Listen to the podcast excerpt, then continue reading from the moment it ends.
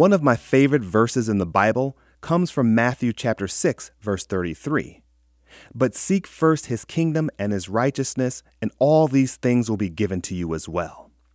One of the reasons that verse impacts me so much is that it does an amazing job of simplifying a truth that we tend to complicate. We learn that instead of concentrating on the worries of life, instead of taking our eyes off of God and striving in our own strength to make sure that we have our physical needs met, we should turn our attention to just one thing seeking first his kingdom and his righteousness. If we do, Jesus explains that the very thing we were worrying about will take care of itself. There is another saying from Christ that helps to simplify a truth we tend to complicate. It comes from Matthew chapter 23 verses 25 through 26 where Jesus says, Woe to you, teachers of the law and Pharisees, you hypocrites! You clean the outside of the cup and dish, but inside they are full of greed and self indulgence. Blind Pharisee, first clean the inside of the cup and dish, and then the outside also will be clean.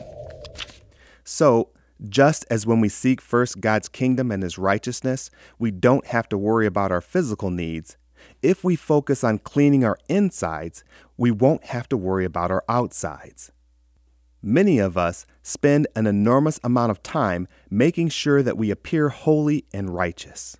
We can participate in highly visible ministries and Christian activities. We can learn to speak using all of the right Christian words and phrases. We can dress formally and modestly, making sure that we don't have a hair out of place. We can make every effort to appear as though our Christian walk is impeccable. But in Matthew, Jesus called the Pharisees who did that hypocrites. Because though they looked righteous on the outside, it was their insides that were dirty. It was their insides that were full of sin. He told them to clean the inside, then the outside would take care of itself. We need to heed these words as well we need to concentrate on our insides. We need to make sure that our heart or our insides line up with the character of God. If we do, the outside will clean itself.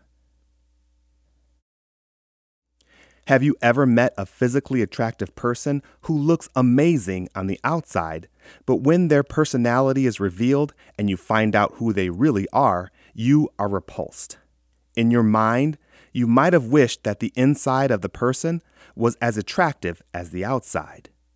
You may have felt disappointment because you didn't find what you were expecting. When it comes to our spiritual walk, we need to concentrate on our heart first.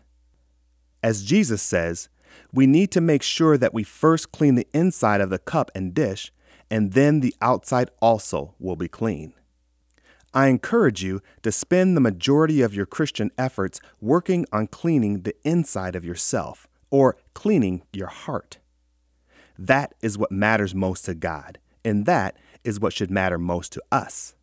Because when we are clean on the inside, people will be genuinely attracted to the outside as well. It may not be an attraction that can be seen with the naked eye, but it will be much deeper and much more genuine than mere physical beauty. Thank you for listening to the Lord of My Life podcast, and be sure to visit our website at ktfproductions.com.